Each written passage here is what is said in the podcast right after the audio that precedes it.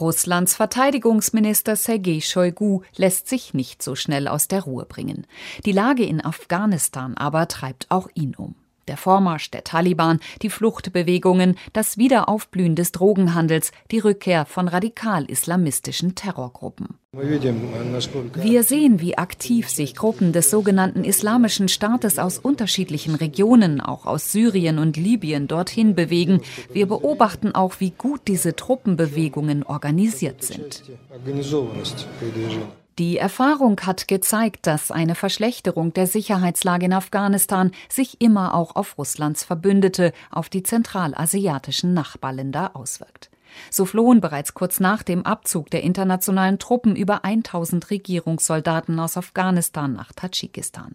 Es sei um ihr Leben gegangen, erklärte Anfang Juli ein junger Mann in einem Video, das die Regionalverwaltung Bergbadachshan veröffentlichte. Wir hatten keine andere Wahl, als uns ins benachbarte Tadschikistan zurückzuziehen, als die Taliban weiter Richtung Grenze vorrückten. Zwei provisorische Flüchtlingslager wurden in Tadschikistan eingerichtet. Kurzzeitig suchten hunderte afghanische Familien Zuflucht im Nachbarland für den tadschikischen Staat, der zu den ärmsten Asiens zählt, nicht nur aus finanzieller Sicht ein Problem, erklärt der russische Militärexperte Alexander Golz. Man kommt nicht umhin, darüber zu reden, dass diese Flüchtlingsbewegungen von Kriminellen infiltriert werden, auch von Drogenhändlern, für die dies neue Möglichkeiten schafft. Hinzu kommt die Sorge, dass sich unter den Flüchtlingen islamistische Kämpfer verstecken könnten, Schläfer, die jederzeit für Terroranschläge sorgen könnten oder aber Rekruten werben. Golz, der sich in der Region auskennt, macht sich da keine Illusionen. Ein Mensch, der heute Soldat der Regierungsarmee ist, kann morgen ein Terrorkämpfer sein und übermorgen wieder Soldat der Regierungsarmee. Es passiert dort ständig und ist ganz einfach.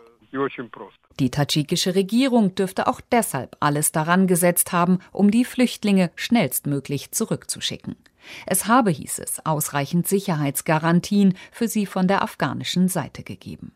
Das Vertrauen in die Zusicherungen der Taliban, dass keinerlei Gefahr für die Nachbarländer bestehe, scheint dagegen weniger ausgeprägt zu sein. Tadschikistans Präsident Imamuli Rahmon hat vorsichtshalber die Mobilisierung von 20.000 Reservisten angeordnet. Die Lage im benachbarten Afghanistan, insbesondere an der Grenze, ist angespannt. Wir müssen vorbereitet sein.